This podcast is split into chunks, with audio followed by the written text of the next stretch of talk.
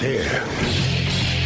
Now, broadcasting from, from the underground command post, deep in the bowels of a hidden bunker, somewhere under the brick and steel of a nondescript building, we've once again made contact with our leader, Mark Levin.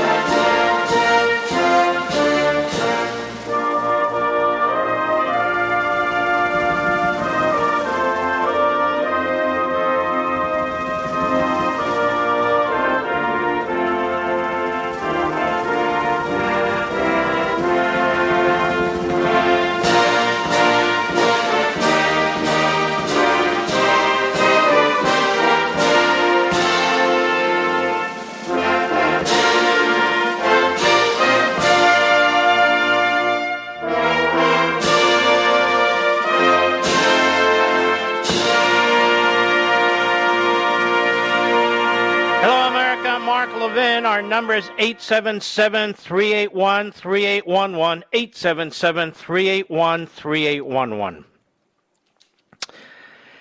You know, I try and think about events that are taking place and swirling around us to put some context and perspective on them. Sometimes you can't, but sometimes you can. There's so much to discuss today, and we'll get to most of it three hour show really needs to be five hours. But you look at what was taking place on Martha's Vineyard.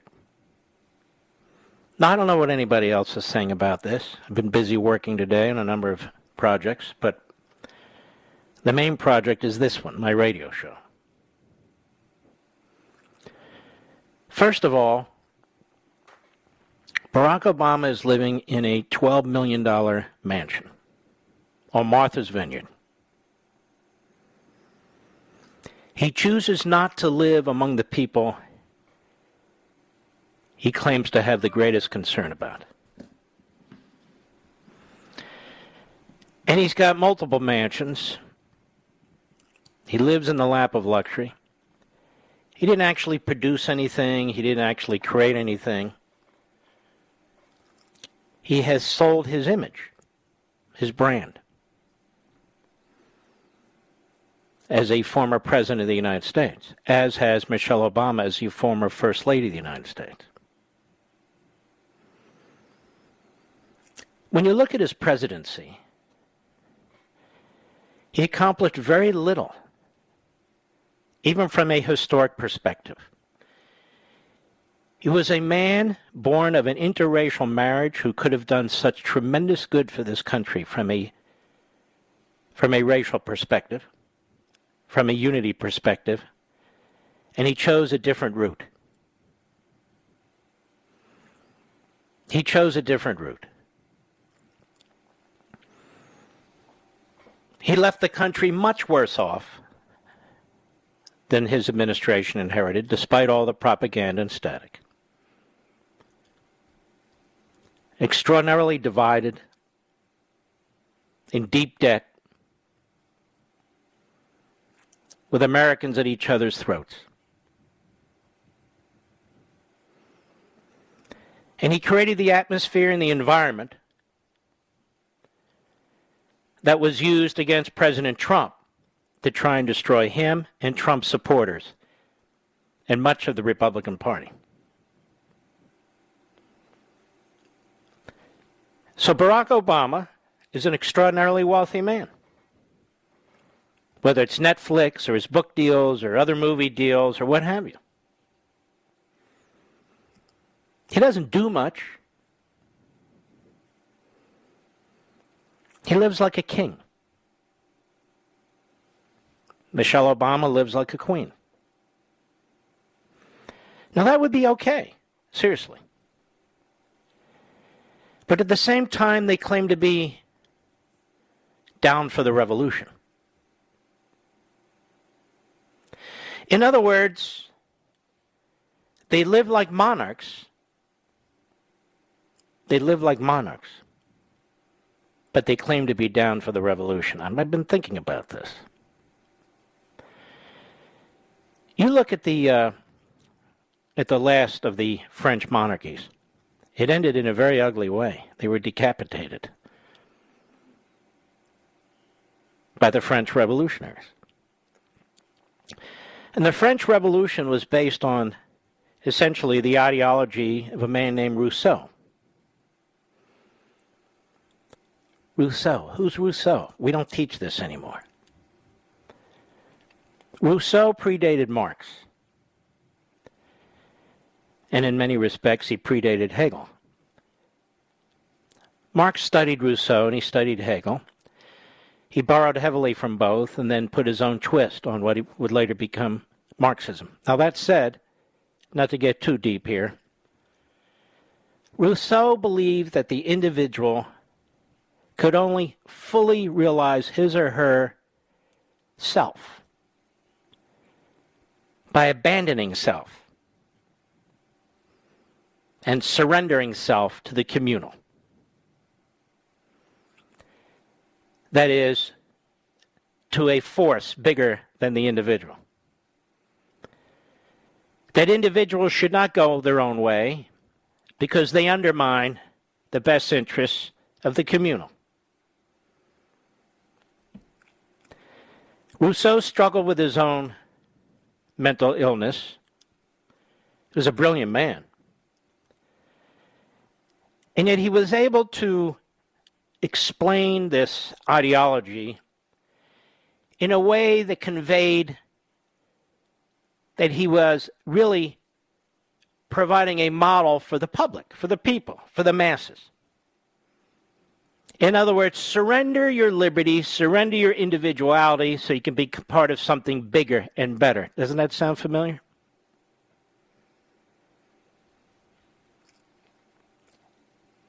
You can really have a, a people's society that way. There is this, this built in contradiction in these ideologies, whether it's Rousseau, Hegel, Marx, and so forth, which is they really are preaching totalitarianism, but in the name of the people. So I think about this when I watch what the Obamas were doing and the Daily Mail was there, boy, I'll tell you what with the photos, the food, the drinks, the pot smoking in some aspects. This thing went on for three days in one respect or another, celebrating Barack Obama's 60th birthday. I'm sure there'll be a national holiday following one of these days. And I said, What is the difference between these old monarchs that were overthrown by these revolutions and this modern monarch the Obamas. And the difference is these modern monarchs who live like the old monarchs, they claim to be the revolutionaries. That is, they hold on to power, they hold on to fame, they hold on to fortune, they hold on to special privilege, Yet they claim to be the revolutionaries against the system. And the more the system crumbles, the more decrepit it becomes, the more powerful they become. It's really a brilliant and sinister model, isn't it? Now, many of you have asked me, who've called in and said, What's in it for the Obamas? And uh, that's what's in it. They benefit like few other people on the entire planet from a system they claim is corrupt and discriminates and is unequal. So, at a one side of their mouth, they're the greatest beneficiaries of the system, period. On the other side of their mouth, they're revolutionaries, the greatest critics of the system. That way, they not only attract these so called revolutionaries. They keep them at bay. And it's not just them. You can see it with LeBron James. You can see it with the Clintons, with Al Gore, Kerry, all the rest of them. These are the monarchs, these are the nobles.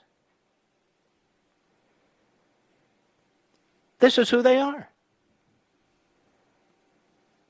This is who they are. This is American Marxism. You're witnessing it.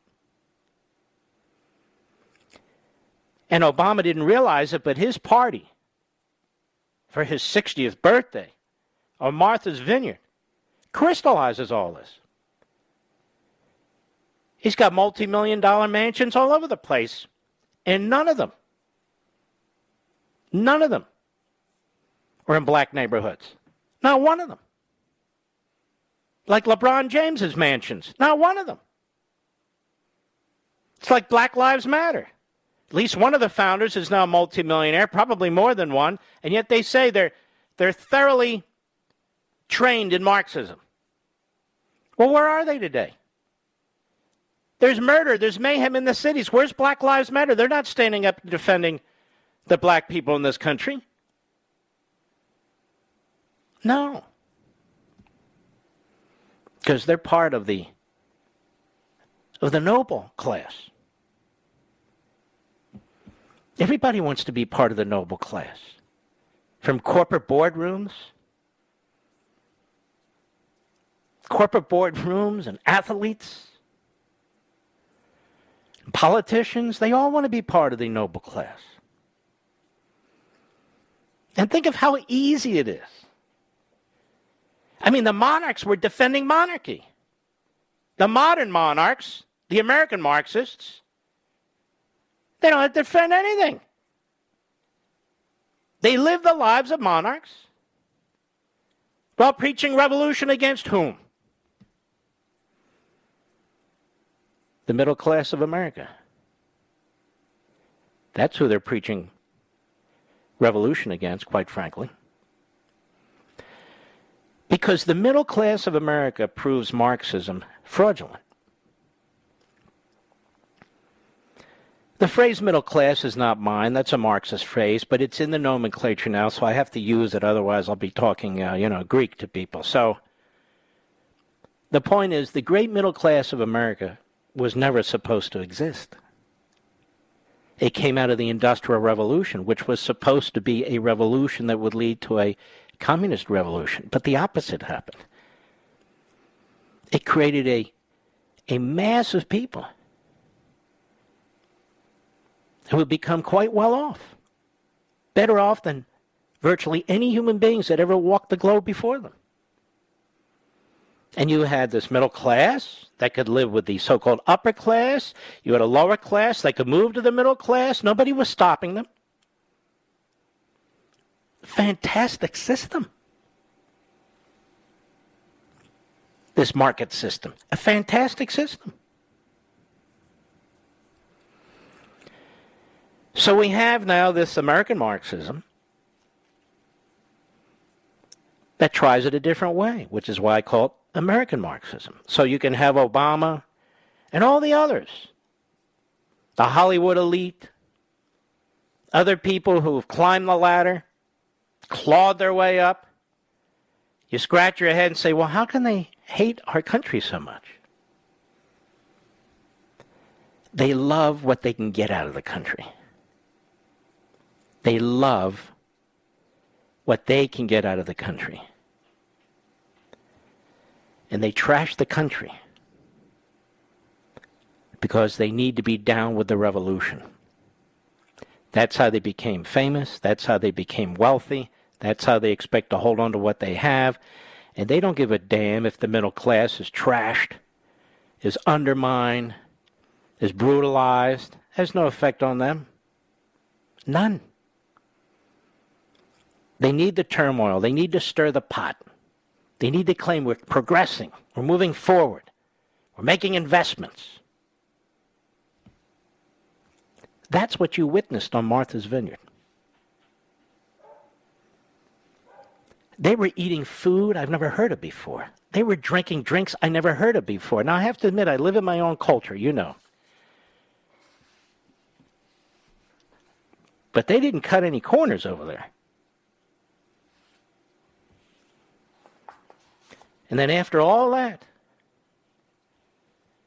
they come back and they preach against success, that we need to raise taxes, we need to redistribute wealth, that we're a racist society. This is a very diabolical and evil movement, ladies and gentlemen. Those of you who've read American Marxism, you're learning all about it. I think I've exposed it better and more thoroughly than than most. You'll be the judge of that. I'll be right back. Mark Levin.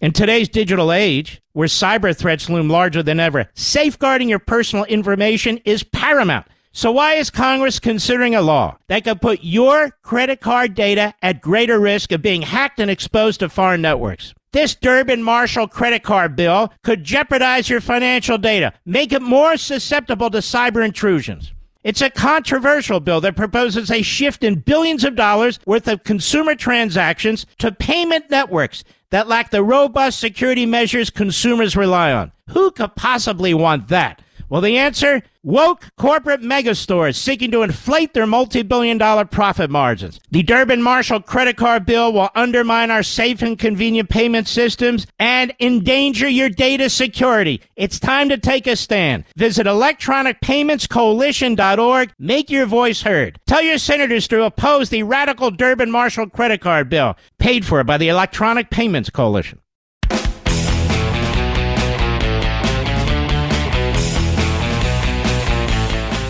Much has been said, of course, about Joe Biden's appointees, how many minorities he's chosen, how many women he's chosen, gay people, LGBTQ people. The great diversity in his administration, but there's no diversity in his administration. None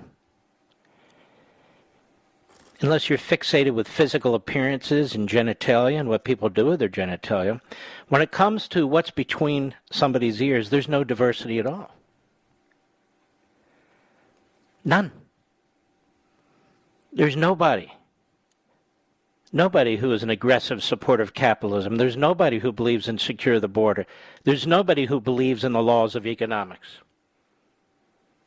There's nobody who believes that America is a magnificent, diverse society as opposed to a racist society. There's no diversity in the Biden administration, none whatsoever. Unless you allow the press and the Democrat Party and their ilk to focus you on things that are inconsequential when it comes to actual policies that affect your lives, regardless of your background, your race, your religion, or your geography. They're pushing a radical agenda promoted by these various Marxist movements. That's exactly what they're doing. And they have no intention of living under the iron fist that they are creating for you. None whatsoever. Barack and Michelle Obama just demonstrated that over the weekend. More when I return.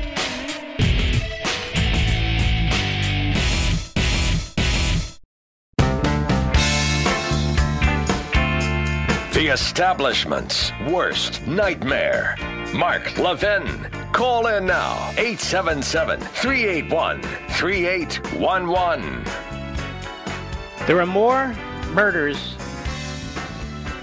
of African Americans and minorities in Chicago this weekend. 13, I believe, right, Mr. Producer?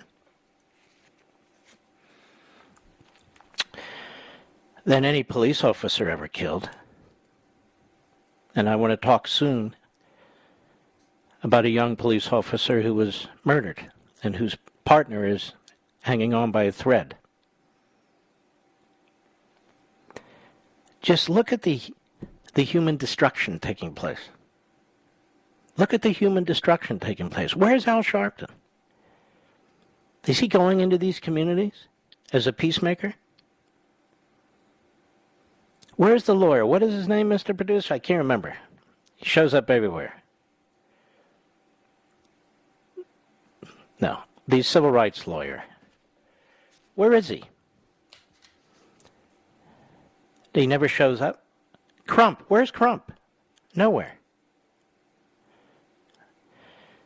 Where's the speech from the Obamas about all the slaughter that's taking place in the inner cities? They're not giving a speech. Stacey Abrams, not a word. Nothing. And yet, look at the slaughter taking place, particularly black on black murder. Murder. Thousands. Thousands.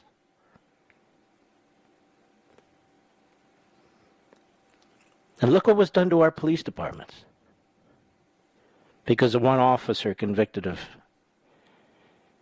of killing George Floyd. And I don't I don't make light of that, and I never have made light of that. It's not my point. Look at the carnage that's going on today. They don't have police officers to point to. And they won't look in the mirror, these so called public leaders. No public service announcement from the Obamas. Nothing from anybody. Nobody.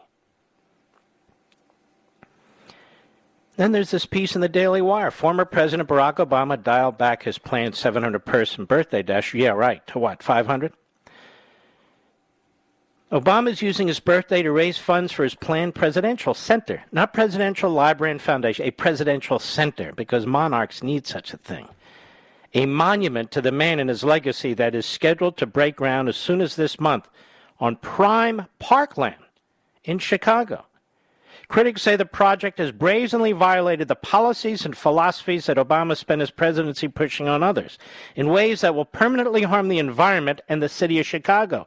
Obama wants to cut down nearly 800 trees and erect four buildings on nearly 20 acres inside Chicago's Jackson Park, which is on the National Register of Historic Places and includes waterways connecting to Lake Michigan. He wants to build a palace to himself, you see. The proposed buildings include a 235 foot museum tower, a conference center, an athletic center, a library, and 400 car garage. Though former presidents often create presidential libraries, this is not a library because it is far more elaborate than what is permitted under regulations governing presidential libraries. Now, he hasn't been criticized once by the national media. In fact, they haven't even gone to the location where they're going to break ground in this city park, Jackson Park. You hear nothing about this, not a word, except from the Daily Wire. A group of Chicago residents concerned about the natural environmental environment called Protect Our Park has taken to the courts to attempt to stop the planned groundbreaking on August 16, represented by lawyer and professor Richard Epstein. Judges have so far ruled against them. Well, of course. It's Obama. It's Obama. Obama and the Obama Foundation do not own the public park, yet Chicago, which has massive pension debt and impoverished tax base, agreed to essentially give the land to the private group in the form of a 99 year, quote, land use agreement for a sum of $10. $10. Epstein estimates the value of the land at 200 million. Until 2019, Chicago's mayor was Rahm Emanuel, who served as Obama's chief of staff. The monarchy and the nobles. Regular people in Chicago will face significant hardship as a result. Major thoroughfares will have to be closed during construction. Other roads will have to be reconfigured at a cost of 175 million. Commuter traffic redirected near residential neighborhoods. What happened to uh, environmental justice? The Obama Foundation had assets of nearly half a billion dollars in 2019, according to tax filings. Chicago has no shortage of overwhelmingly black, economically depressed areas that the first pre- black president could invigorate by buying affordable land there and building his elaborate property. This is what I'm saying. It's amazing. Epstein and his group has identified a 10 acre site nearby that would be superior in every relevant respect in poor neighborhood well served by mass transit. But Obama has been dead set on building in the prestigious Tony Lakes. Uh, he's been dead set on building in the prestigious Tony Lakeside area, the Chicago equivalent of Martha's Vineyard, where he also owns a home.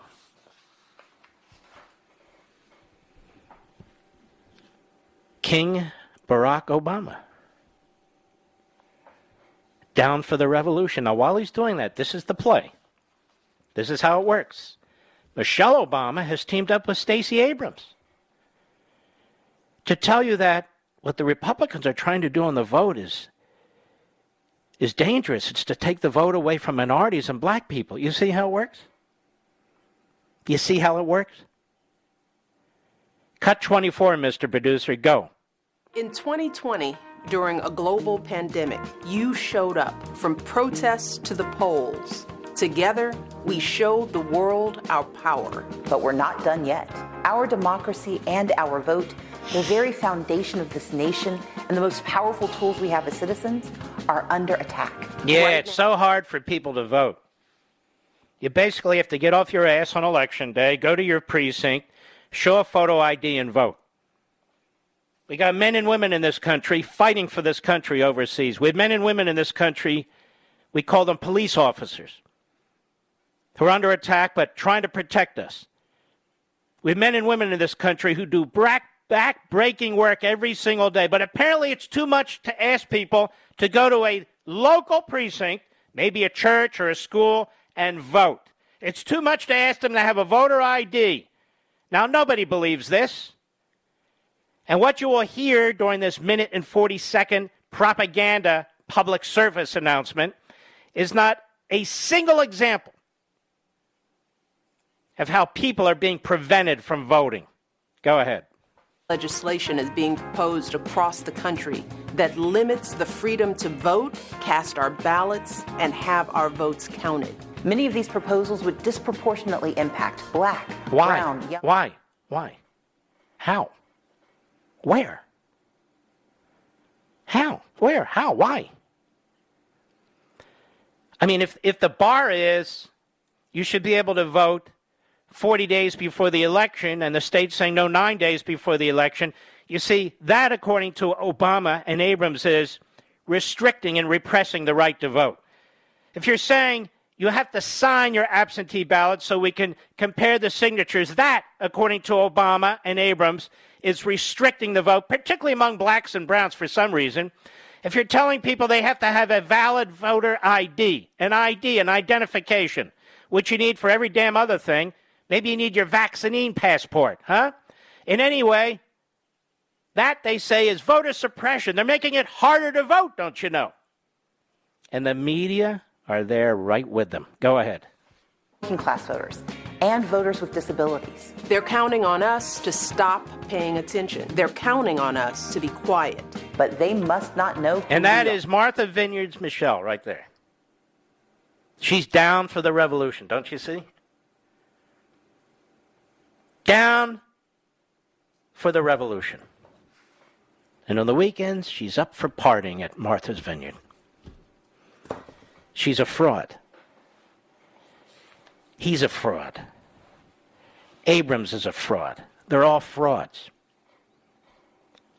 The way they abuse people, the way they pull at their emotional strings, the lies that they tell. And they know they will be celebrated by their media friends, who also like going to those parties, by the way. Who also like being in the in crowd, by the way, because they, you see, are also part of the monarchy. The academic year is underway for many, many students in the high school and now beginning in colleges, universities, law schools, medical schools. Please give a copy of American Marxism to a child in your family, grandchild, who is going into these institutions. They're going to be barraged each and every day the textbooks are going to be unbelievably hateful and anti American. Give them a chance. In addition to your wise words, give them a chance. So when they're in their dorms, or in their sororities, or in their fraternities, or off campus, wherever they are, they will have an opportunity to acquire knowledge that they can bring onto the college campus, into the college classroom, onto the public school campus, into the public school classroom. It's all laid out. The hard work's been done in American Marxism. And we have our jobs too, ladies and gentlemen, we really do. I am invigorated by the fact that there's so many of you who are jumping in. But still, 700, what will it be? Give or take 730, 40, 50,000 by the end of the week. There's 320 million of us. We need to be voices, the Paul Revere's in every diner, every every place we can possibly be in advancing this cause of liberty and taking on these various American Marxist movements. You are a fantastic people. Don't let anybody ever put you down. It's time, it's time to stand up for our country, to stand up for our children in the future. They're chewing up this republic, and enough is enough.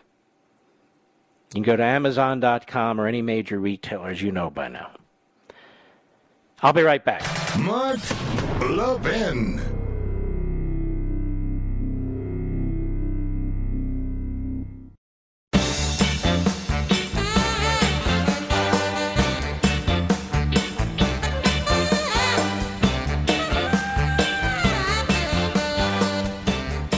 Right, let me say this about vaccines and masks and so forth.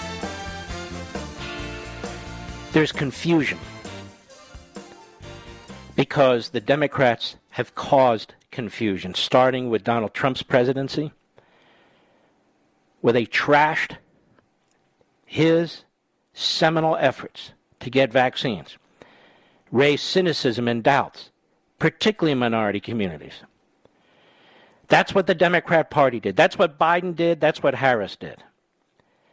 And they, the remnants of that campaign by Biden, Harris, and the Democrats is still with us. That's number one. Number two, Anthony Fauci is a disaster, and he's been a disaster a long time. Ask the the, uh, the the gay community, or at least some of the activist leaders in that community, when it came to HIV. He is a stubborn old man. He doesn't open his mind to other experts or anything of the sort. And he has knowingly misled the American people on several occasions, whether it's been masks early on, whether it's the Wuhan lab, whether it's his own agency's funding washed through another group, a nonprofit group of the Wuhan lab. Absolute cover up. He kept his mouth shut, never said a word. Now, he knew what he did, he knew what his agency had done. And when he's questioned about it, he runs to his friends in the media who give him absolute cover and never ask him any serious questions. And he's at it again today. No, little kids don't need masks in elementary school, period. There's not a shred of science to support this, nothing. So when you do these things, when you have actual science with respect to other aspects of this pandemic, people are turned off. They don't trust you, they don't trust their government. And when Joe Biden turns this into politics, attacking individual governors, while at the same time the border's wide open with people foreigners coming into this country. God knows how many have this, this virus. People aren't going to believe him. They're not going to believe him. Today, you can't get the statistics on how many people in this country are essentially immune from the underlying virus because of natural antibodies. We don't have a number.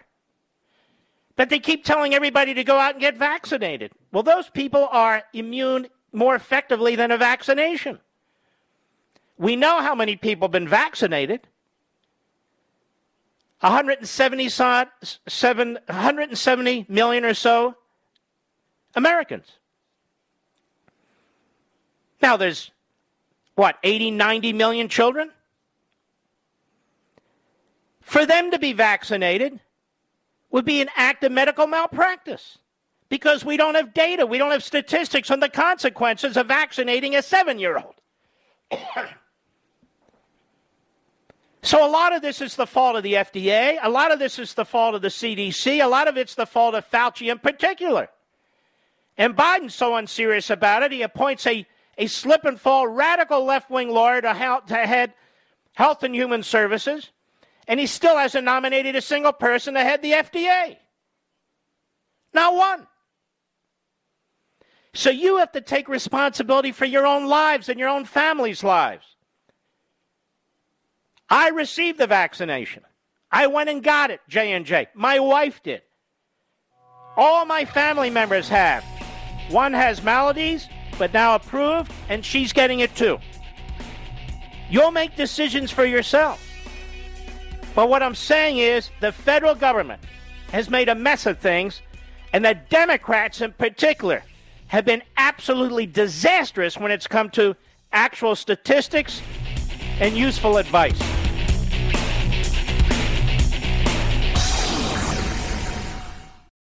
He's here. He's here. Now, broadcasting from, from the underground command post, deep in the bowels of a hidden bunker, somewhere under the brick and steel of a nondescript building, we've once again made contact with our leader, Mark Levin. Hello, America. Mark Levin here. Our number 877-381-3811. 877-381-3811. I have a question for Dr. Anthony Fauci and the massive FDA, CDC, infectious disease, HHS bureaucracy. I have a question. This Delta variant on the coronavirus first appeared and was first identified in India in December 2020. Over eight months ago. Spread to 85 countries. Now it's in the United States and all 50 states. This is according to uh, mdanderson.org, one of the great hospitals in America. This one's in Houston. So I have a question, ladies and gentlemen.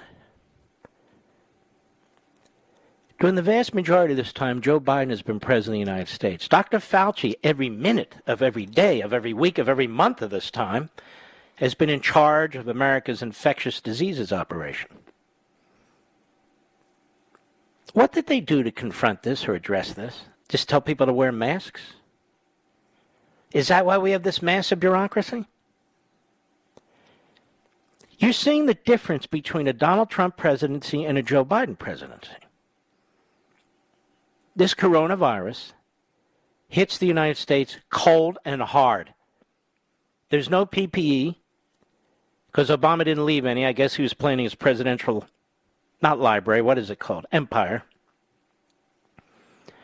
There's not enough ventilators, the governors are saying.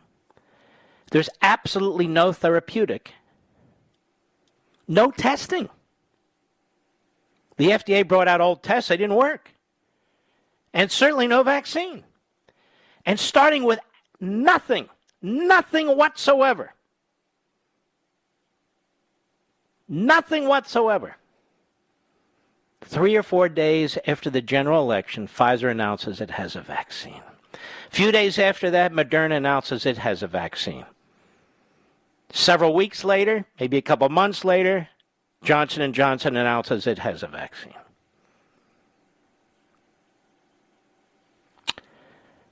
Joe Biden becomes president on January 20th at noon and in one second. Fauci's been there. He promotes Fauci. Fauci is the greatest of the greatest. I mean, after all, Biden's known him for half a century. They've both been in Washington half a century. They get rid of all the Trump guys who made all this possible. Meanwhile, this Delta India variant virus is known, it's highly contagious, it's in India, and it's spreading fast. I'll be the first to ask. All right, backbenchers, get ready. I'll be the first to ask. What exactly did Dr. Fauci, Dr. Collins, what did the, the medical and science federal bureaucrats do about it? What did they do? In fact, what are they doing other than telling people to wear masks? I mean, what is this? Back to square one?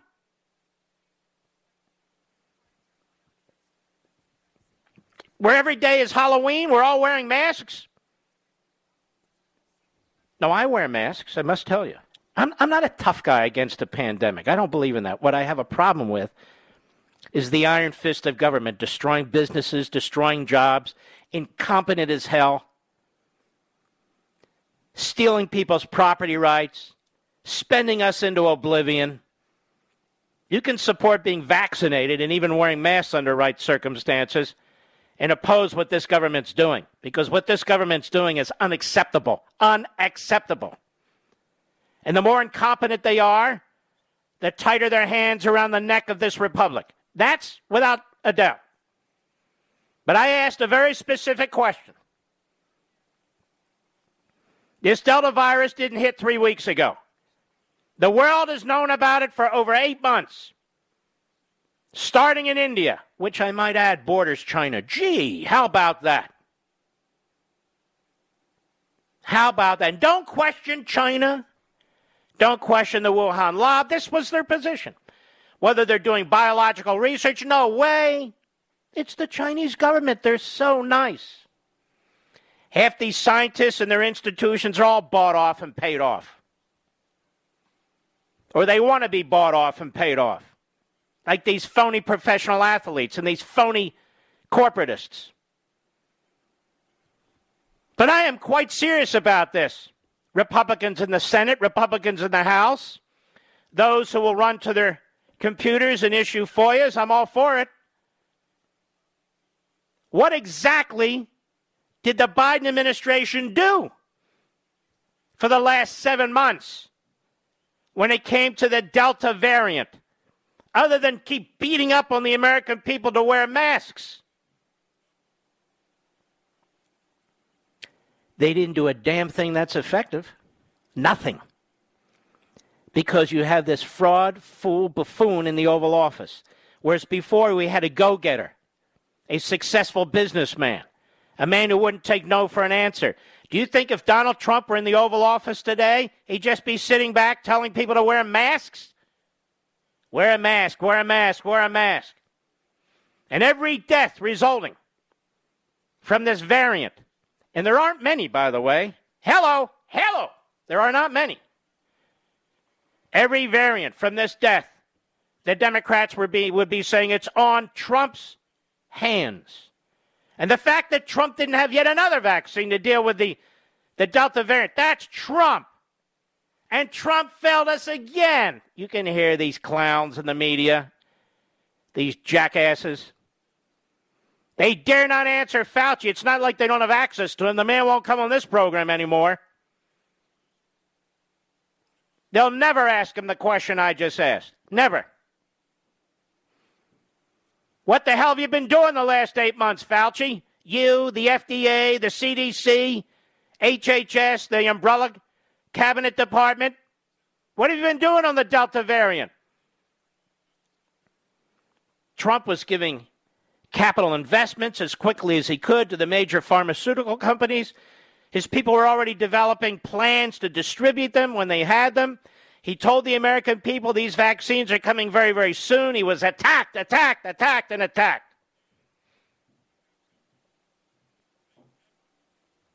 For what?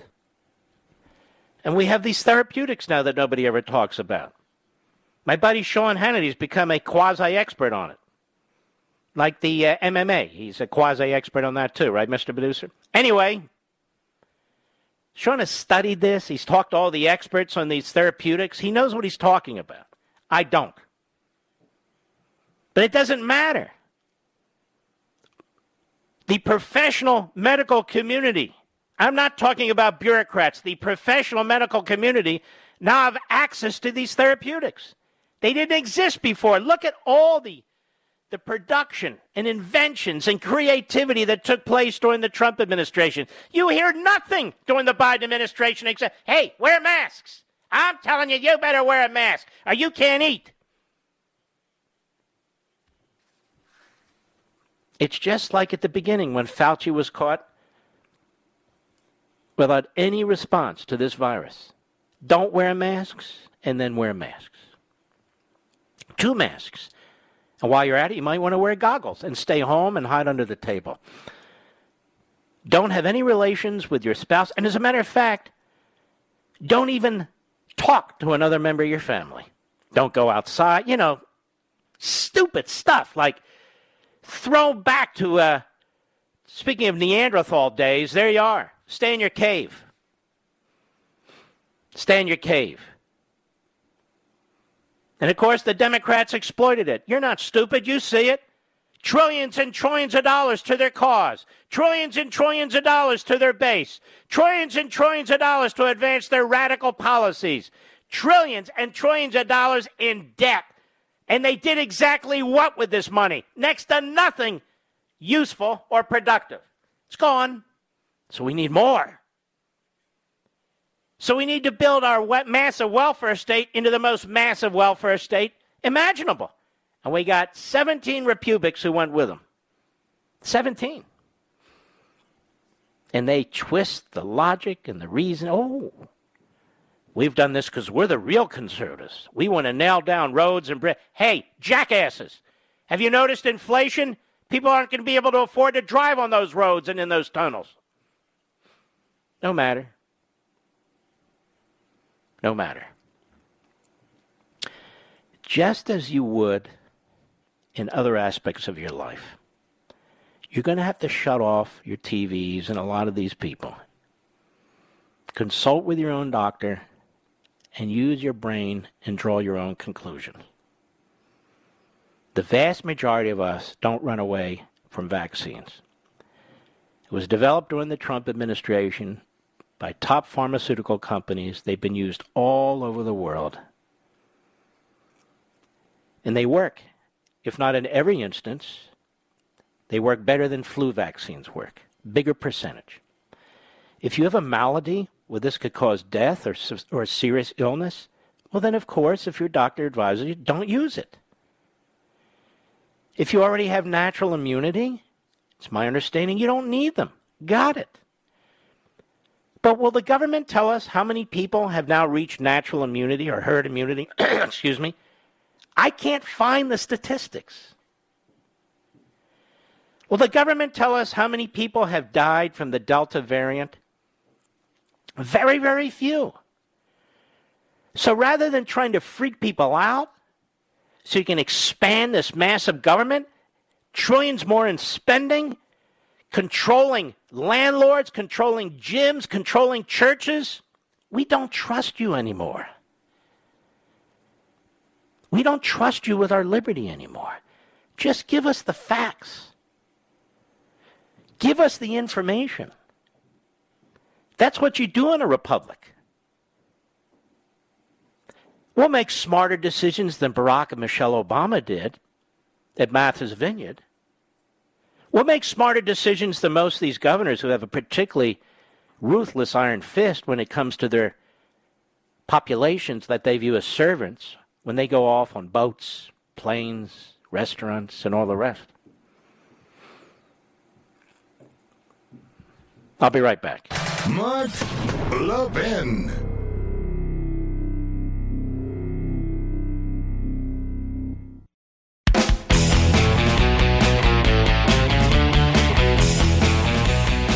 Honestly, folks, I've been dreading this. Ella French beautiful 29 year old woman, brand new mother, police officer, and her partner were called to a scene to check an automobile. This is one of the most dangerous things police officers do. They don't know who's there. Her partner went around the passenger side, as I understand it. She went around to the driver's side. And they were both shot at point blank range. Two men and a woman are now in custody by the man sitting apparently in the allegedly in the back seat. Here's the police department scanner in Chicago. Cut 21 go. Mel Black, Blue, what you got? Blue, officer down. I got an officer down, 10-1, 10-1, 6-3 in Bell. Officer down, officer down, shots fired at the police. Officer down, Mel Black, a blue Cubs jersey. He's shot at the police. 6-3 in Bell. Give me some units. 713. Stay off my air. Stay off my air. Everybody stay off the air. I got an officer down. 6-3 in Bell. Start rolling. I got an officer down, 6-3 in Bell. Officer shot, officer shot, officer down, 6-3 in Bell. Give me some units.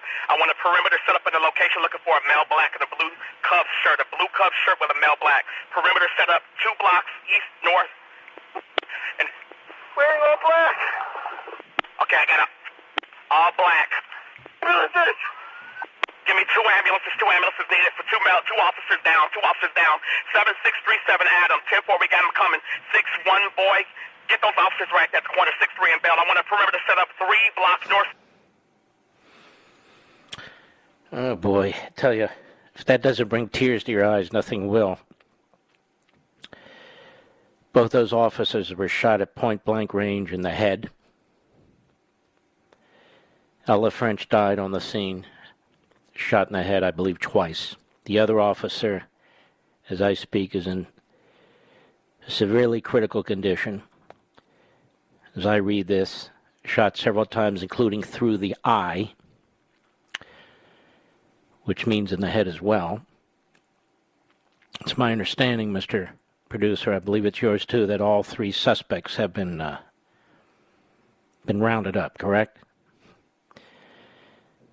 Uh, the one officer on the passenger side, again, it's early reporting, could change. He fired back, injuring the suspect in the back of the car. Apparently, the suspect dropped his gun so I suppose that helped them uh, track them down.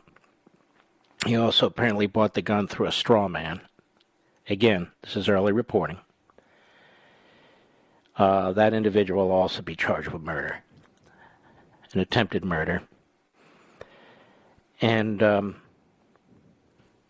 I'm going to tell you something. I want you to listen to this Cori Bush on CNN yesterday. Cut 22, go. So I know you've seen that Republicans are pointing to the fact that you said you have your own security, while almost in the See, same. See, here's breath, the problem with the media. It's always a political game. Dana Bash is a fraud and a phony and a fake. They all are. They all are. This is about Republicans accusing you of this, that, and there. Why is Cori Bush on CNN on Sunday? When she is a piece of crap who hates this country, who hates her fellow man. And I might add, St. Louis, she's contributing to the murders that are taking place in our inner cities. Cori Bush, from a policy perspective, has blood on her hands. No, she hasn't done it herself. You understand my point. She's putting pressure on these police departments to be defunded. So if we had sent social service personnel to that stop in Chicago, what do you think would have happened to them? Do you think those three passengers would say, Yes, please, I need counseling? This is a phony, manufactured option that the hate police crowd put in place. But if you hate the cops, if you hate law enforcement as an institution, then you support murder. And that's what you're saying. Go ahead. Funding the police. Now, I do want to emphasize. I understand you have security protection because you have received multiple death threats, but the clip okay, that I I've received multiple death threats and I don't have security protection, nor do I call for defunding of the police. Go ahead. Attack ads. Actually, we're going to stop here. I misread the clock. We're going to continue this after the bottom of the hour. Please don't leave. I'll be right back.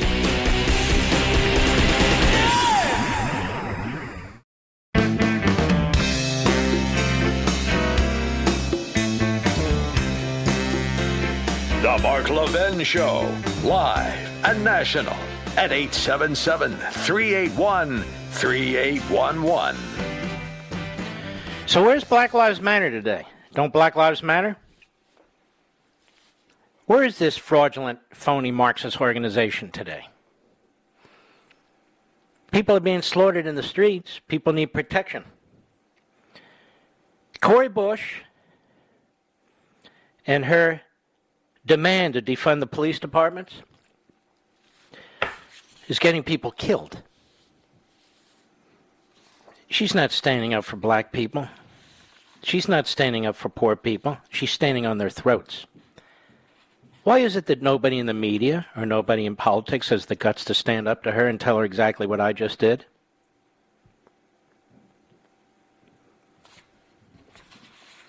You defund the police, you support the murderers because there's nobody to stop them. Just listen to the police chief, most of whom are African Americans. Cori Bush is protected. She's part of the noble class. I don't care what race you are. You see, Cori Bush isn't down for her community.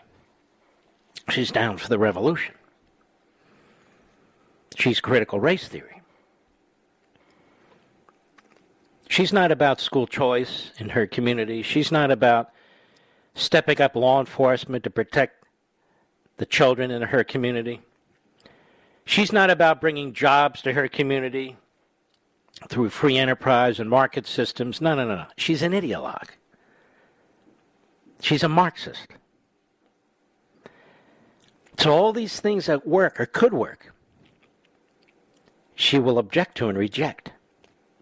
So let's listen again to the to the moronic question that Dana Bash of CNN asked, but let's listen to the response. Cut 22, go. So I know you've seen that Republicans are pointing to the fact that you said you have your own security while almost in the same breath advocating for defunding the police. Now, I do want to emphasize I understand you have security protection because you have received multiple death threats, but the clip that I just played is being used in attack ads against not not you, but not just you, but other Democrats. So could those comments end up being harmful to your fellow Democrats, politically speaking? No, no, stop there. So it's all about politics to CNN and Dana Bash. She doesn't demonstrate a scintilla of compassion for the people who are being slaughtered in, in these communities. Not a scintilla. She's all about Washington, D.C., what goes on in their little political bubble. She would have been thrilled if she could have been invited to Martha's Vineyard and all the rest, like the rest of her ilk. This is not a serious journalist. Here's the question for Cori Bush Do you understand that your ideology is resulting in the death of scores of individuals? In fact, thousands of individuals? And I'm talking about black on black crime. Do you understand that if you do not have police, people get brutalized, they get raped, they get murdered, they get maimed? Do you understand this? That there are evil people?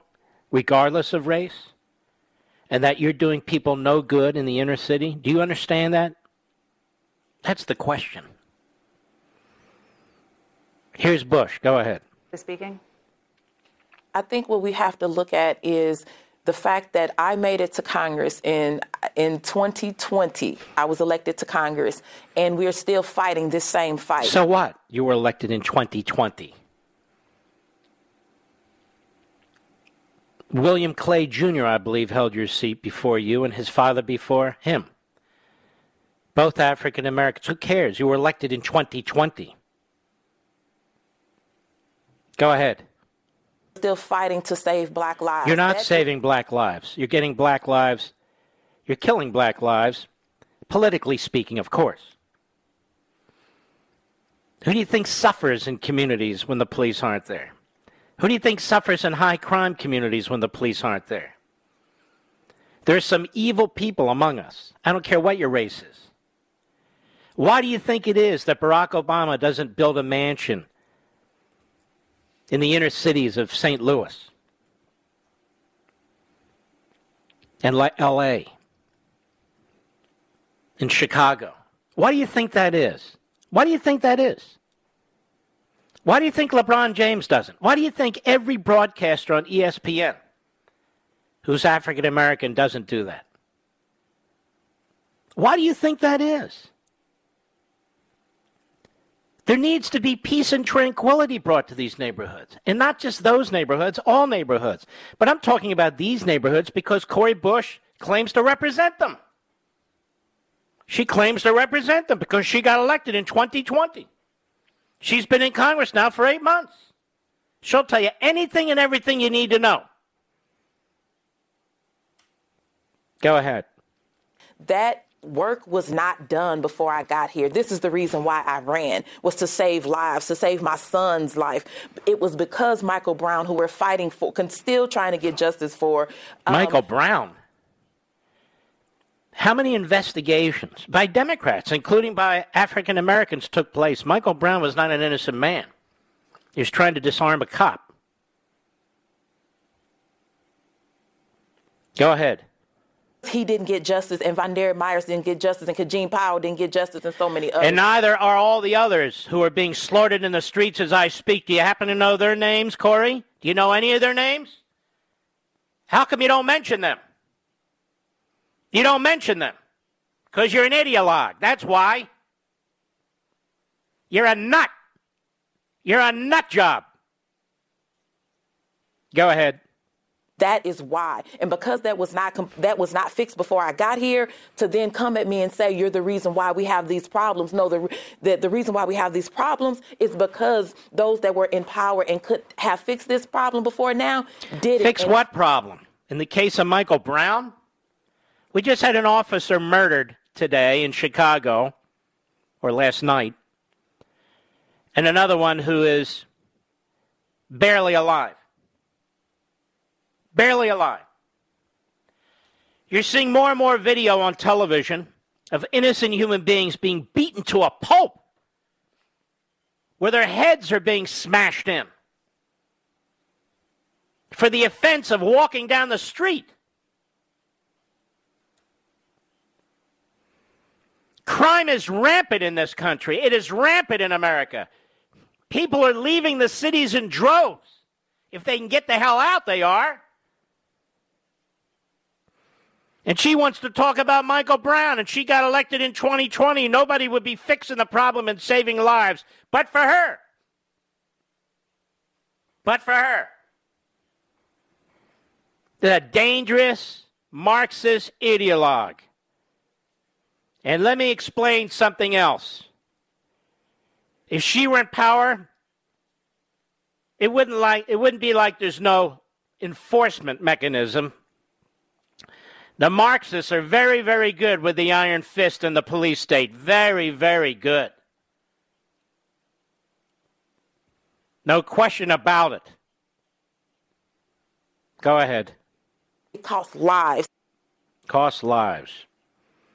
Cut 23, go. I don't believe, as far as my um, as far as my colleagues, you know, I absolutely empathize. I empathize, but you know what? The same thing that the Republicans would do, which is figure out how to work with this on a on a comms basis. That's what we have to do. My job is to save lives, the lives well, in my community, because when we're you're doing a lousy job of it, chasing the cops off. Lousy job of it, chasing the cops off. Go ahead every single year increasing the budget for police and then and then and then the apparently it's for- not increased enough.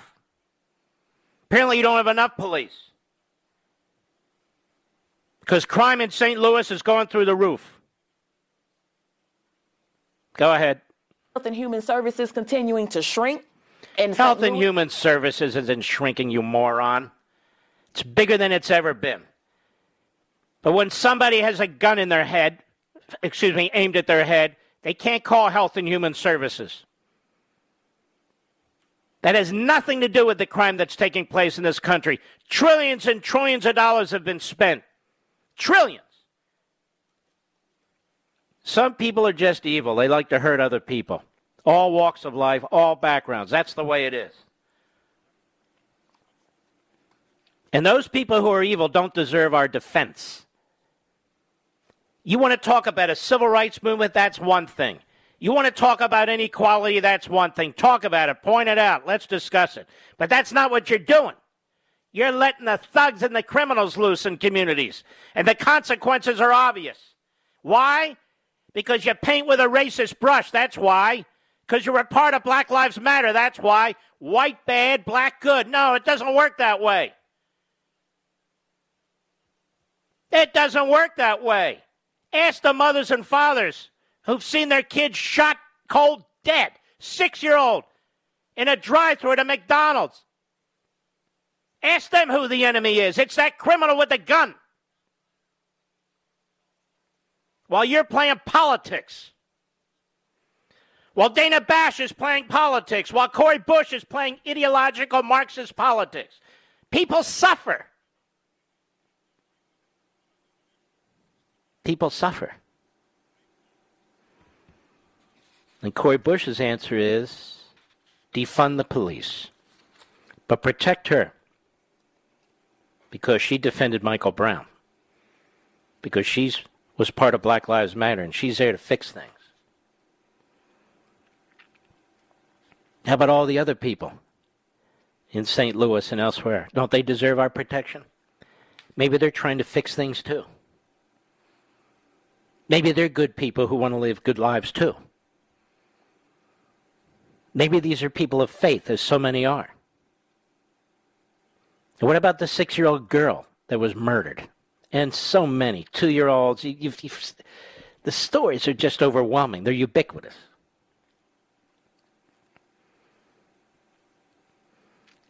This woman is a, and she's not alone.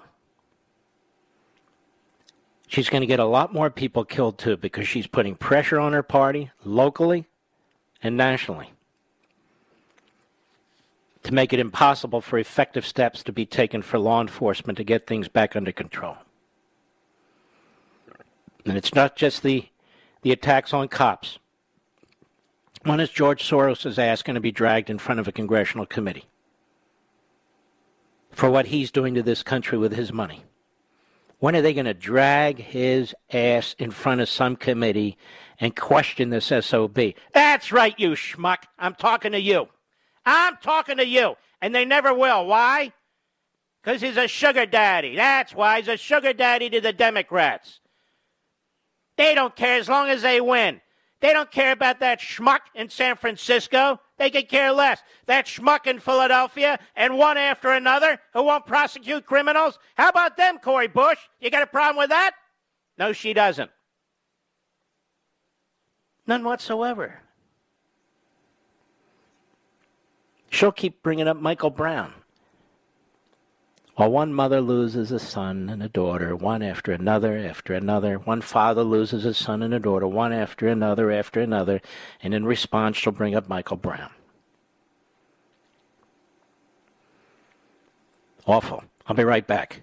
Mark Levin.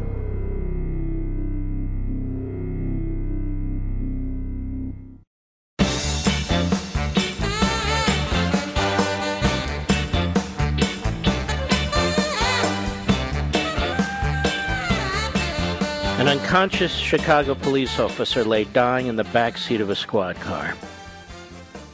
The officer next to her trying to keep her alive with chest compressions.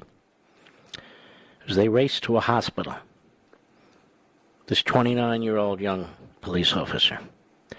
A dispatcher radioed over and over the intersections that needed to be cleared, as you heard, to speed their way to the University of Chicago Medical Center. Behind them, a police helicopter hovered over an intersection in West Englewood where the officer and her partner had been badly shot. The scene was growing with flashing lights. Supervisors asked for more and more help with the third suspect still at large. By the way, two of them were brothers. They caught all of them. For the moment, the dispatcher focused his attention on Officer Ella French in the back seat, screaming, Okay, listen to me. Take that damn vest off right now. Start compressions. Start breathing. Whatever we got to do, start it now. While you're driving, the officer in the back with her, take the vest off and start compressions now. Okay, compressions start almost 15 minutes ago, the officer responded. Excellent. Keep it rolling, baby. Keep it rolling, he said. Police radio calls provide a gripping account of the frantic moments after the officers were shot during a tragic, excuse me, traffic stop shortly after 9 p.m. Saturday Directing much of that response was a dispatcher who stayed on the air for more than three hours, sending out ambulances, positioning cars in a wider perimeter to close off the scene, even helping a helicopter pilot spot officers on the ground. The dispatchers not being named because the Sun Times had been unable to contact him. The first indication of trouble was 9:08 p.m. when the dispatcher radioed, "All right, guys, who's running out there? Somebody's running." Within seconds, The officer, out of breath, gives his location. Who is this and, and what do you got? Wearing a blue Cubs jersey, the officer yells. A blue Cubs jersey. The dispatcher, still unaware what happened, immediately calls for the radio channels to be cleared while routing police cars to the address. And he calmly argues, uh, he calmly yells out the uh, dispatcher, "Officer down, officer down." Unbelievable. And the other one's hanging by a thread. You know, I explain in my book American Marxism in the last chapter, the seventh chapter, we don't have to sit still for Antifa and Black Lives Matter. There's things we can do. And there's things police officers can do.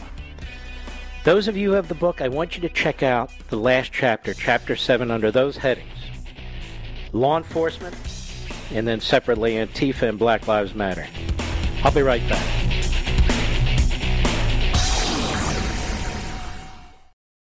He's here. He's here. Now, broadcasting from, the underground command post, deep in the bowels of a hidden bunker, somewhere under the brick and steel of a nondescript building, we've once again made contact with our leader, Mark Levin. Hello, America. Mark Levin here. Our number 877-381-3811, 877-381-3811. It's time for police officers to rise up. If teachers and their unions can rise up, why can't police officers and their unions rise up? Of course, I don't mean in violence, but I mean in protest and it looks like it's beginning in Chicagoland.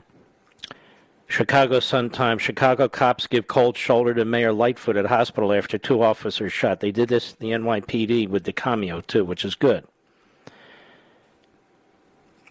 I'll read you this part of the story.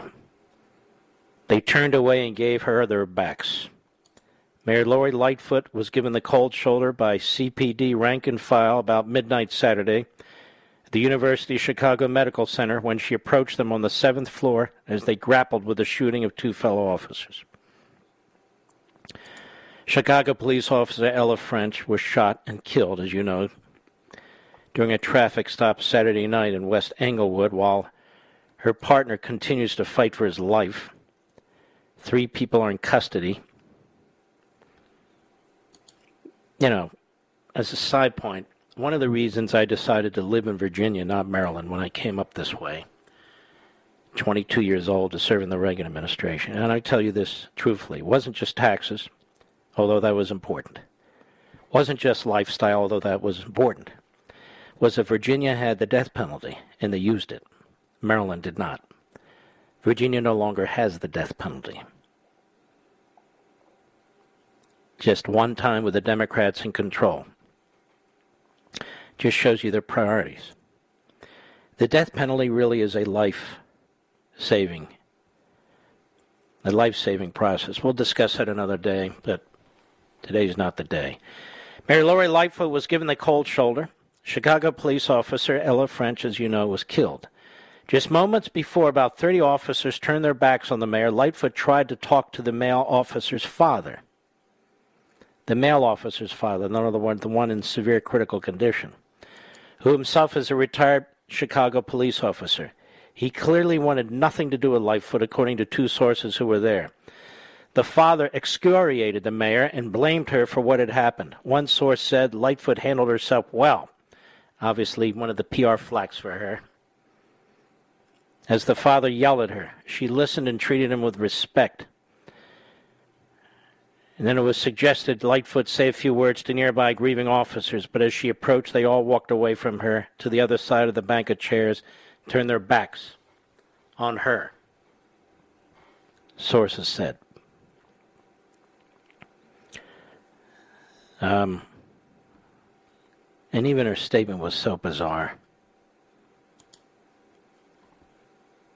Emonte Morgan, 21 and Eric Morgan, 22. These are two of the killers. Face a litany of felony charges in the Saturday shooting of the police officers.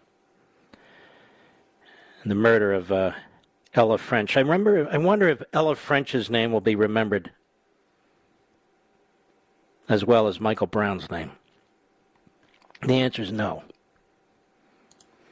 Two brothers have been charged in connection with a weekend shooting that killed one Chicago police officer and obviously seriously wounded the other.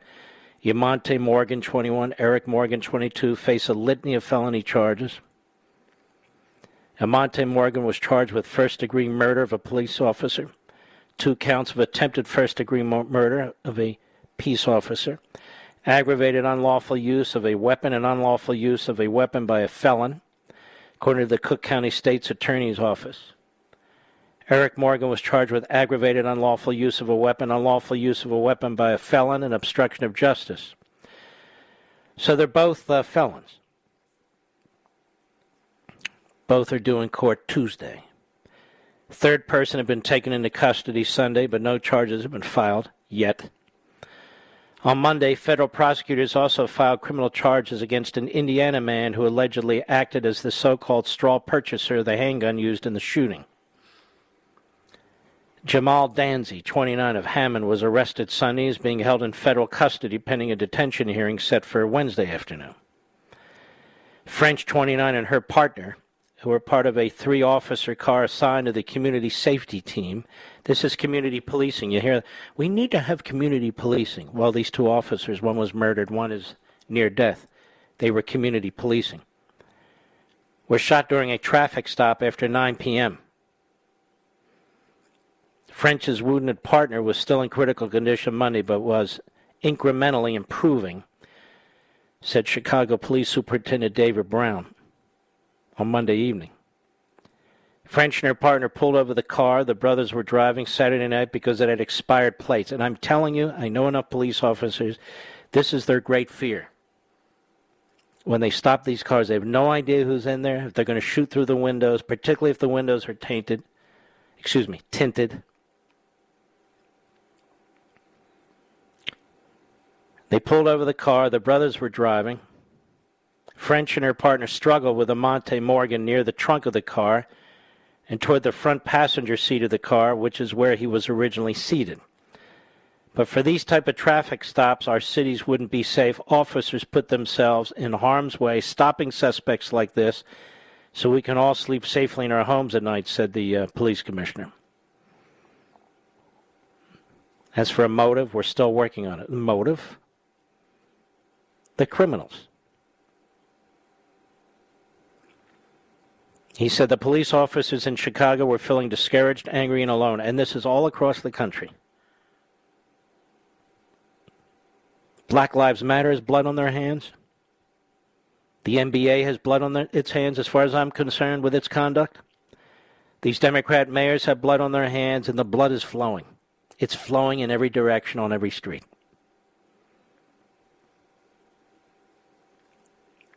And the best this mayor could do is it's time to stop this imbalance. Uh, excuse me, to uh, talk about you know sort of can't we get together stuff. Just terrible. My heart goes out to that family, all those families. My heart goes out to all the police in this country.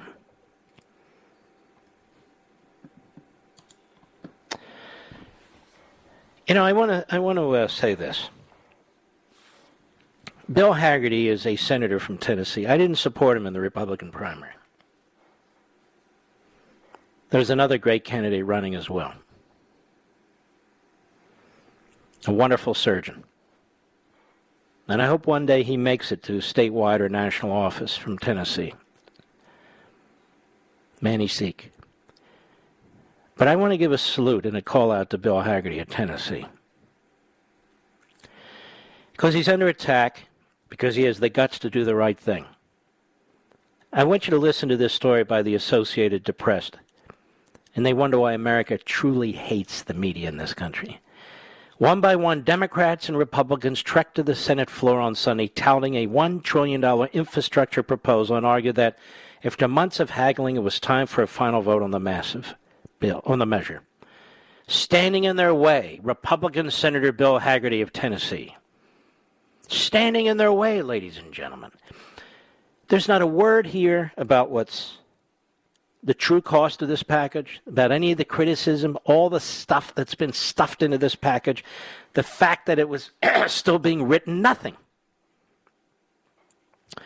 The freshman senator spent the weekend using a procedural maneuver to essentially grind the chamber to a halt. Now, you see, when the Democrats do this, they're praised. Oh, my God, we've never seen anything like. When a Republican does this, they need to be smeared. So I'm praising Bill Hagerty. A final vote that could have happened on Friday night could now linger into the early hours of Tuesday morning, actually giving their constituents an opportunity to speak. I added that. Forcing lawmakers to give up their second consecutive summer weekend to plod through the minutiae of Senate rules. Listen to this. Who's the idiot that wrote this? Brian Slodysko. Brian, Brian Slabosco. You jackass. Then they they bring in this guy who is a uh, a disheveled, overweight buffoon. This Jon Tester from a Democrat, Montana. I think he's doing Trump's bidding. I don't think there's any doubt about it. He's one of the lead negotiators, Montana. I think they want to try to draw this out as long as they possibly can and hope and pray that Congress fails. That Congress fails? How about that the American people succeed, you slob? See a picture of this guy? Oh my God, this guy's like 50 pounds overweight. Now, look, I'm not a skinny guy, I get it, but I'm not this guy. He's got like a 1923 haircut, thinks he's a tough guy, he's a slob. Tester. And Hagerty's telling his reasoning for taking a stand has less to do with Trump. Notice how they throw Trump out there to attack Trump and attack. The No facts. No facts. His reasoning for taking a stand has less to do with Trump, more about the measure increasing the federal deficit by a quarter of a trillion dollars over the next decade. And that's according to the Congressional Budget Office. And once Congress approves this legislation, they say, Democrats are planning to take up an even more ambitious and expensive spending measure on their own. Democrats' true intention is to rush this bill through, Hagerty said Sunday, adding that Democrats want to pass the bill quickly so they can pivot to the separate three and a half trillion spending plan, which he derided as a socialist debt bomb. Let me just disagree. It's actually 5.5 trillion, many experts are saying, and it's not a socialist debt bomb, it's a Marxist debt bomb. But this senator's, he's good. He's hammering in there. I'm, I'm very impressed. Now, the Associated Press being the immediate outlet like the others for the Democrats, right? The overwhelming majority of Americans, about 8 in 10, favor plans to increase funding for roads, bridges, and ports and for pipes that supply drinking. Hey, do they support the rest of the stuff in the bill? Do they support the debt? Did you ask them about that? AP, Associated Press? Did you tell them about all the stink bombs in the bill? including mileage now. They want to track mileage in order to determine whether they're going to put that in place so you can pay more taxes. I'll bet that's not particularly popular. How about the rest of it, you jerks, you frauds in the media? Tell the American people the truth. But that hasn't stopped Trump from blasting the proposal. So there you go. Nor should it stop Trump from blasting the proposal or Newt Gingrich on my show Sunday or me or anybody else. Mike Lee, Ted Cruz. This is a disaster. Now, they talk about the 17 Republicans who are voting for this, right? That means 33 are voting against it. But they don't count because we got to highlight the 17 and praise them all bipartisan, like that jackass Cassidy from Louisiana. He's a doctor, don't you know? I suspect he's a proctologist, but I have no way of knowing.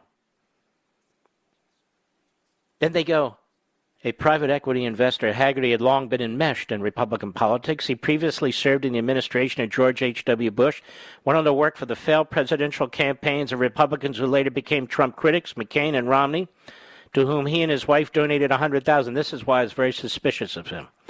He also served as an economic development commissioner under a Republican governor. Like many in the GOP, Hagerty hopped from candidate to candidate in the 2016. What does this have to do with anything? What does this have to? Why don't you tell us about Tester?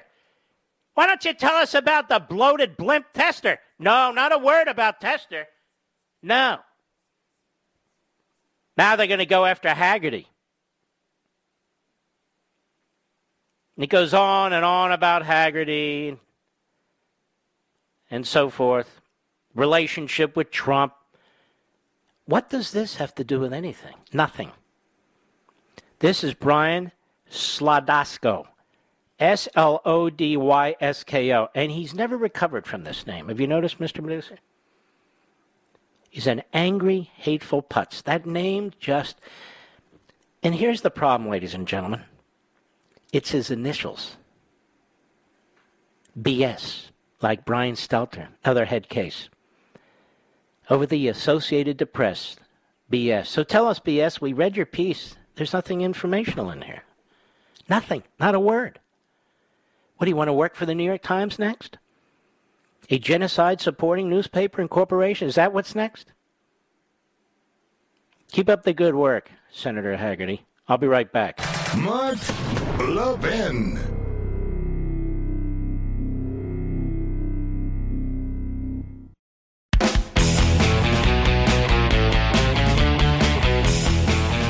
During the uh, violent riots last summer and this spring, which involved looting, arson, even murder in multiple cities over the course of several months, and where Antifa and BLM had prominent organizational roles.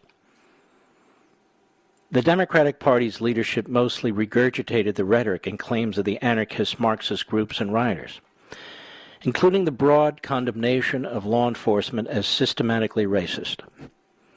We're not only loath to denounce the violence, but incredibly declared the rioters as mostly peaceful, and their demand to defund the police, later changed to slash their budgets, as legitimate. In fact, as you know, a BLM co founder declared in the summer of 2020 that one of their goals is to get Trump out now.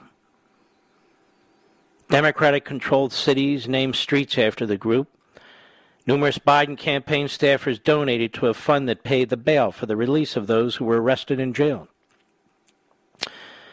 Obviously, the Democratic Party and Biden campaign perceived an overlap or synergy of political interests and objectives with the rioters.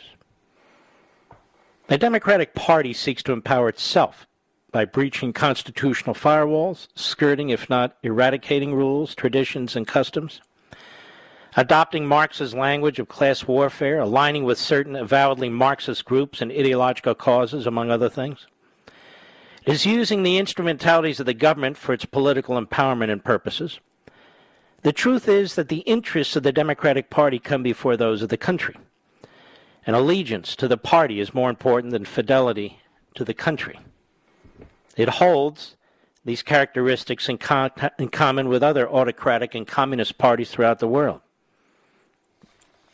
That is what we're dealing with, as I write in the first chapter of American Marxism. We can help our police officers. We can help them. And I want to talk to you specifically about that out of Chapter 7 of American Marxism. This is a book that covers many topics, but they're all interrelated. First, the enemy. The failure of the federal government to unleash criminal investigations and bring charges against Antifa, Black Lives Matter, and other domestic terrorist groups for the mayhem they have unleashed and the billions of dollars in damage they have caused in American communities is scandalous. And the disparate treatment of individuals by federal law enforcement based on their political beliefs is shocking. It's absolutely shocking. And as I pointed out before, citizens need not wait for government at all levels to act. There are private civil lawsuits that could be filed against these organizations and individual rioters, depending on each state's statutes that strikes at the finances of these groups and individuals and hopefully help compensate victims for their damages and bankrupt the individuals and groups. And I explain that in the book. But given the music and the break, when I come back, I want to focus more on law enforcement. For those of you following along, it's chapter 7, page 274. I'll be right back.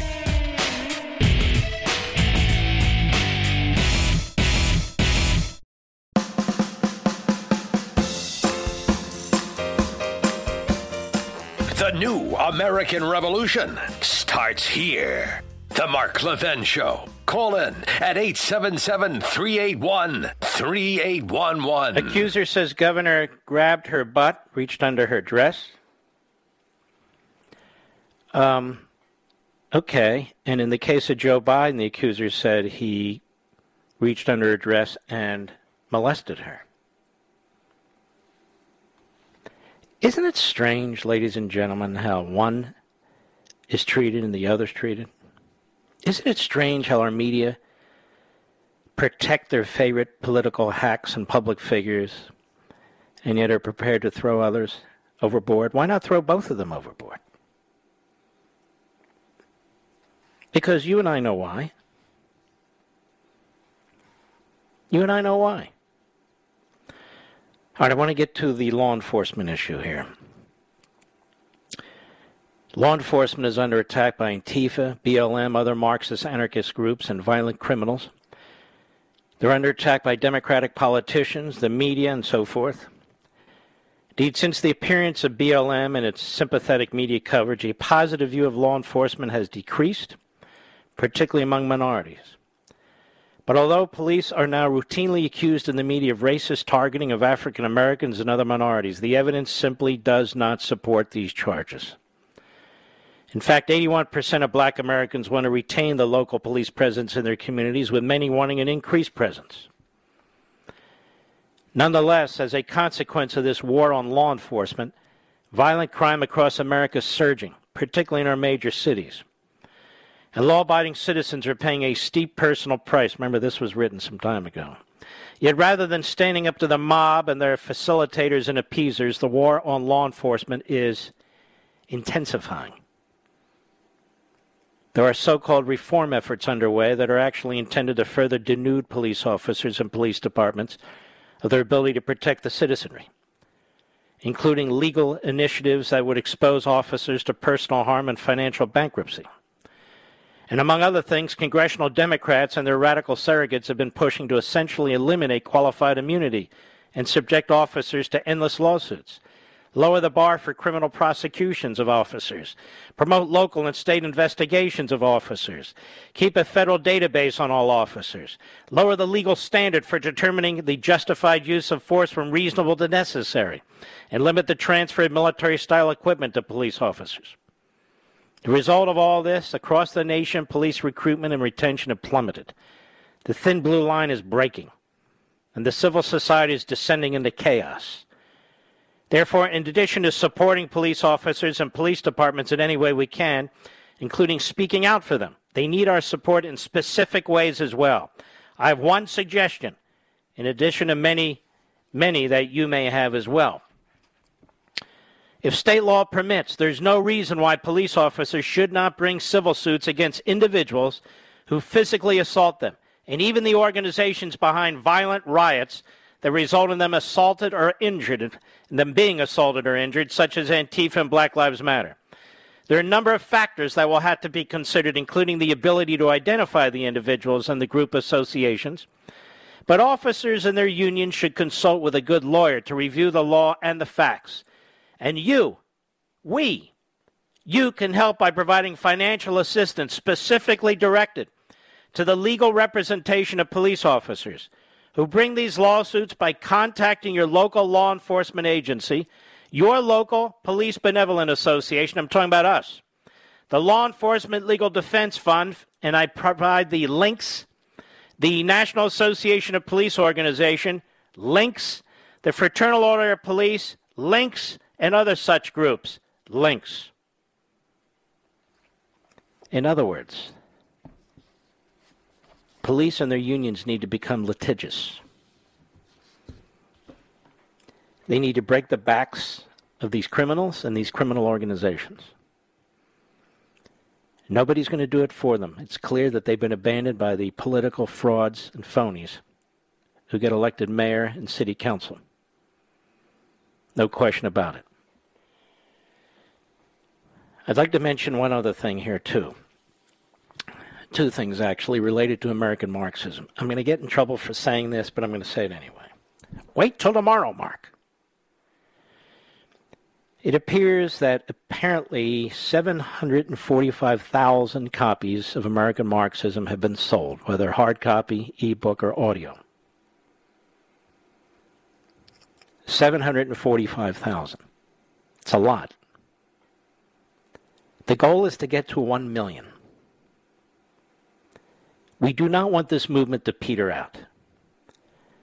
And I've been encouraging you for the last couple of days now, both on Life, Liberty, and Levin, and here behind the radio microphone, as well as Levin TV, to please provide a copy of this book to an individual you know, whether it's your own son or daughter, your own grandson or granddaughter, or somebody else's, who's heading off to college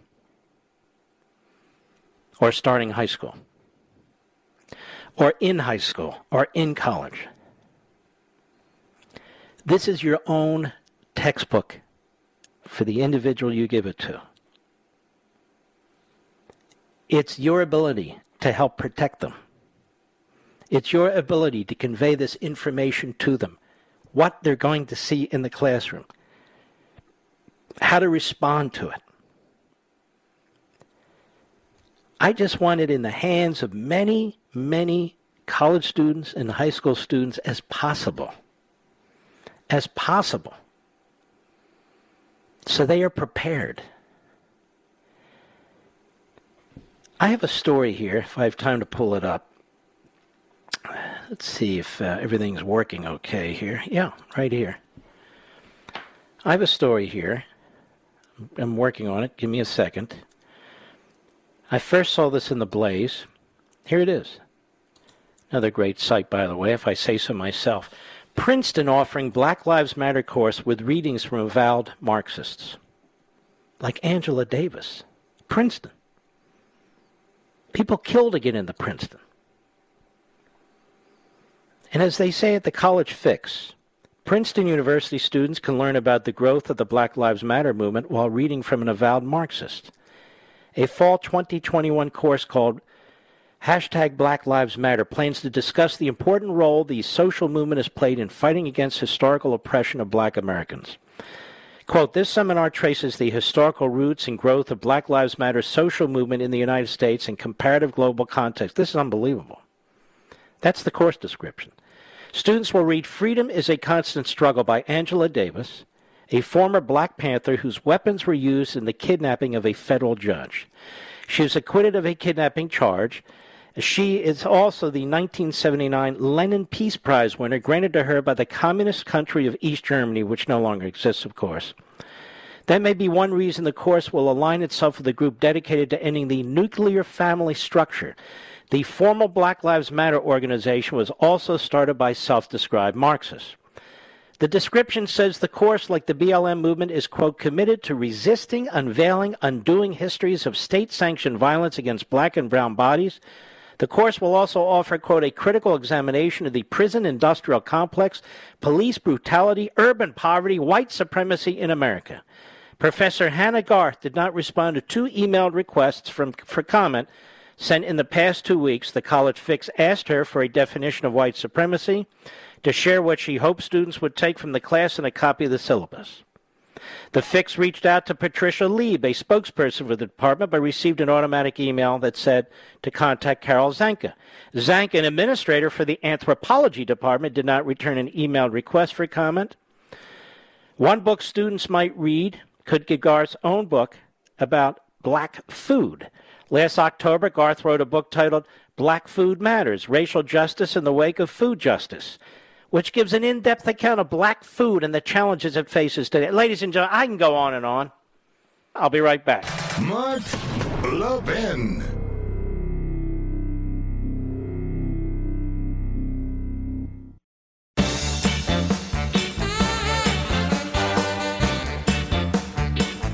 Can you imagine 745,000 copies? If we get to a million, I think this movement will last. I really do. And I think we can save the next generation, particularly if we're focused this week and the next two weeks on colleges and universities and high schools, the next generation. And you can make this happen. I've been handing out these books like lollipops. you want to know the truth? Uh, as best as I can, acquire them myself. They don't hand them to me for free. And um, I'm just extremely hopeful that as many young people as possible. Look, look, most of these colleges and universities are really horrific indoctrination mills. And it's an awful lot of your tax dollars going into it, awful lot of your money if you're a parent paying for tuition, but there's a lot of money coming from government and each of you to subsidize this.